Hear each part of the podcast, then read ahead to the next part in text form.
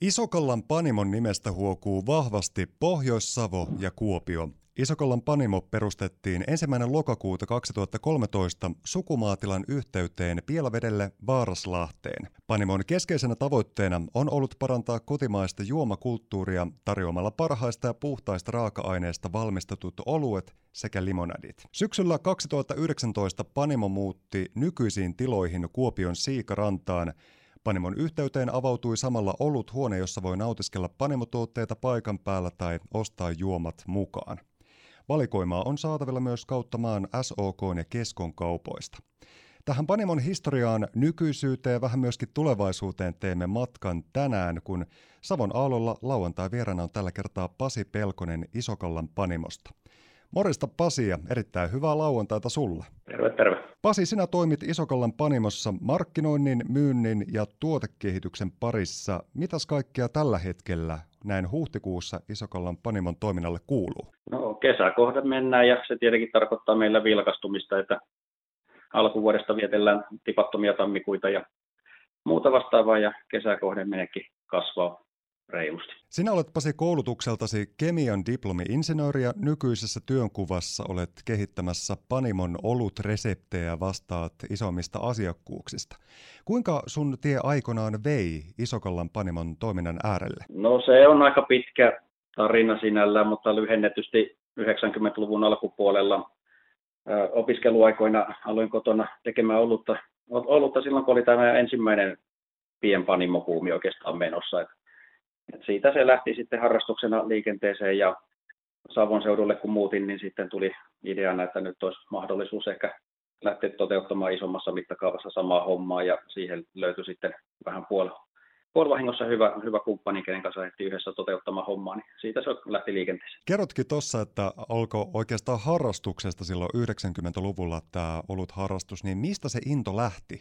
Miten sä kiinnostuit tästä? No lähinnä se siitä, kun lähti oikeastaan liikenteeseen, että siihen aikaan kaupoissa valikoimat nyt ei ollut lähellekään sitä, mitä tänä päivänä. Ja jonkun verran reissaanina oli maistellut muutakin kuin perus kotimaisia laakereita, ja kun niitä ei kauppoja hyllyltä oikeastaan taittunut saada, niin piti ruveta miettimään, että miten niitä pystyisi itse tekemään sitten.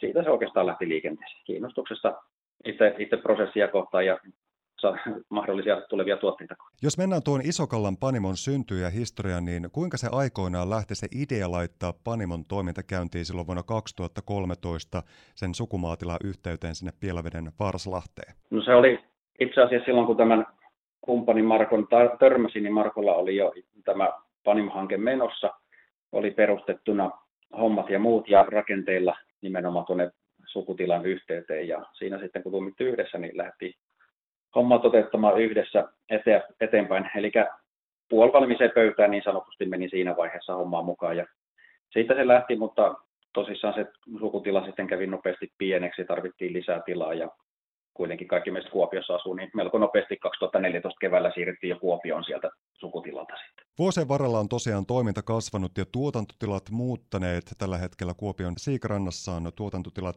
Panimon keskeisenä tavoitteena on parantaa kotimaista juomakulttuuria tarjoamalla hyvistä ja laadukkaista raaka-aineista valmistettuja oluita ja limonadeja.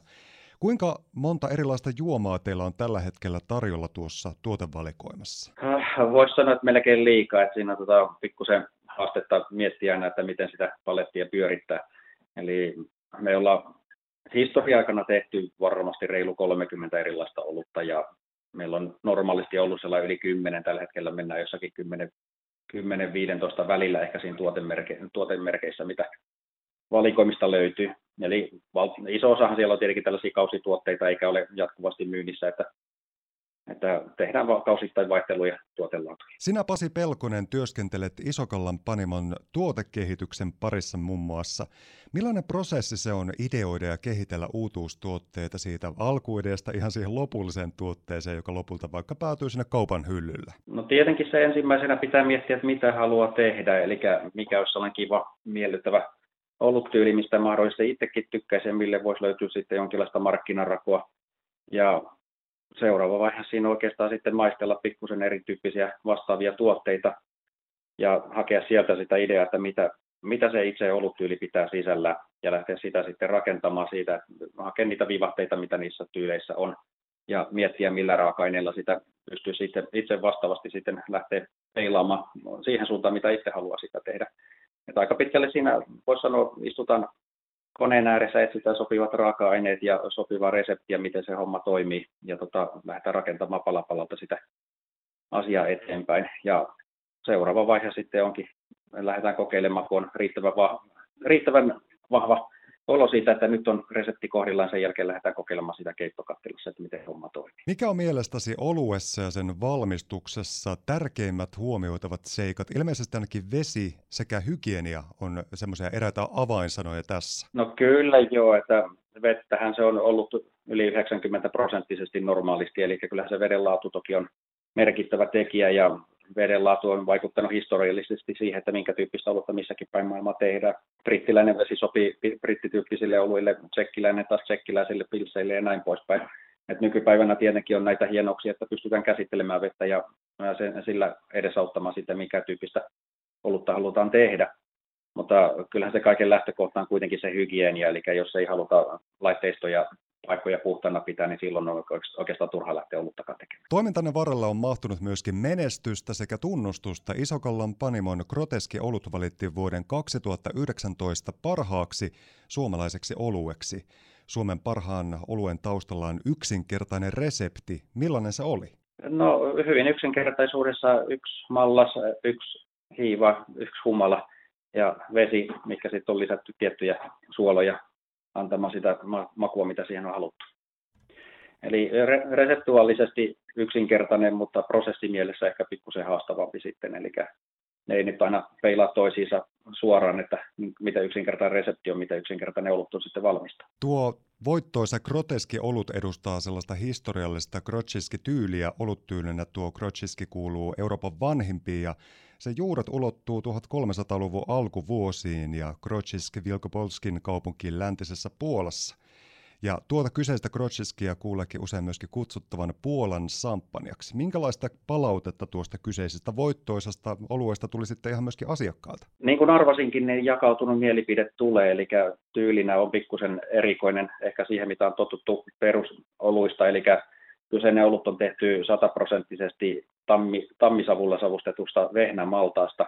Eli siinä tulee se vehnäisyys ja sitten savun aromi melko reilusti. Ja siinä on aika voimakas tuo hiilihapotus ja suoloja tosissaan lisätty melko paljon. Ja alkoholipitoisuus on 3,2, eli mieto, mieto-olut, niin siitä on tullut palautetta laidasta laitaan. Toiset ymmärtää, mitä siinä on haettuna ja tykkää mausta ja toiset on sitten taas, että tämä ei ole ollenkaan se, mitä itse oluelta haluaa. Eli se oli tiedossa, että tulee vaihteleva palautetta asiasta. Mutta toisaalta se on myöskin ihan hieno juttu, jos ajattelee, että tuota palautetta tulee sekä puolesta että vastaan. Eipä ole ainakaan siinä mielessä semmoinen pliisu, joka ei herätä minkäänlaisia tunnereaktioita. Tuohan on ihan positiivinenkin juttu myöskin. No kyllä joo, ja tietenkin itse nyt on ajatellut sitä, että se onnistuu tyylin niin kuin pitikin, että Puola, Puolasta, mitä on ihmisiä ottanut kontaktia ja sanonut, että tämä maistuu siltä, mitä alkuperäinenkin on, niin se on toki se, mitä on mikä on se paras palaute siinä, että se on sitten makuasia, että eihän kaikki tykkää kaikesta, eikä kaikkia pysty millään miellyttämään, niin se, se että jos joku ei tietystä alueesta tykkää, niin ei se, ei se minun, minun tota päällä tunnu. Se on juurikin näin. Sä mainitsitkin Pasi tuossa aikaisemmin siitä, että teillä on hyvin paljon erilaisia juomia tuossa tuoterepertuarissa ja teillä on hyvinkin semmoinen pieni joustava tuotanto ja se mahdollistaa myöskin semmoisia nopeasti vaihtuvia tuotteita, että voi tehdä myöskin vaikka oluita tilaustyönä. Onko teillä tullut vuosien varrella tehtyä minkämoisia tilaustöitä? Niitä tulee vuosittain tehty kyllä ja oikeastaan kasvavissa määrin, eli kyselyitä tulee, tulee ja valitettavasti aina ihan pystytä, että monesti ihmiset herää pikkusen liian myöhään. Eli meilläkin tietenkin nyt varsinkin kesäkohden mennään, niin sitä, sitä täydenpitoa meidän keittokalenteri on. Ja ihmiset herää tässä vaiheessa sitten, että olisipa kiva saada joku kesäolut. Ja se ei sitten yksin ihan niin helposti tapahdukaan. Eli siihen kannattaa varata aikaa aina, kun tällaista lähdetään toteuttamaan. Eli valtaosahan on tietenkin helppoja meidän, meille siinä mielessä, että tilaustuolueet voi olla pelkästään joku meidän tietty tuote, mitä me tehdään, ja se etiketöidään sitten asiakkaan toiveiden mukaan. Mutta sitten tulee paljon myös tällaisia, että halutaan ihan oma spesiaalinen olut, että se on heille, heitä varten tehty se koko resepti, ja se on sitten tietenkin just nimenomaan tällä, tässä mielessä haastavampi, että pitää sitä suunnitteluaikaa myöskin, että miten me saadaan se keitetty missä vaiheessa. Isokallan Panimo on ollut myöskin etulinjassa näkemässä ja kokemassa vuoden 2018 alkoholilainsäädännön muutosten vaikutuksia. Pasi Pelkonen, millaiset vaikutukset on teille olleet? No kyllähän se toki, kun meilläkin valtaosa tuotteista oli siinä justiin 5,5 prosentin hujakoilla, niin se, että se tiputettiin tai nostettiin se alkoholiraja kaupassa 5,5 prosenttiin, niin mahdollisti sen, että pystyttiin lähtemään tarjoamaan useampia oluita kauppiaille.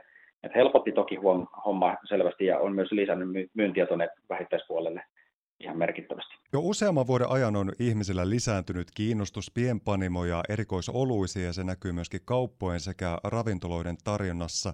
Pasi Pelkonen, miltä se tulevaisuus näyttää sitten Isokallan panimon suhteen?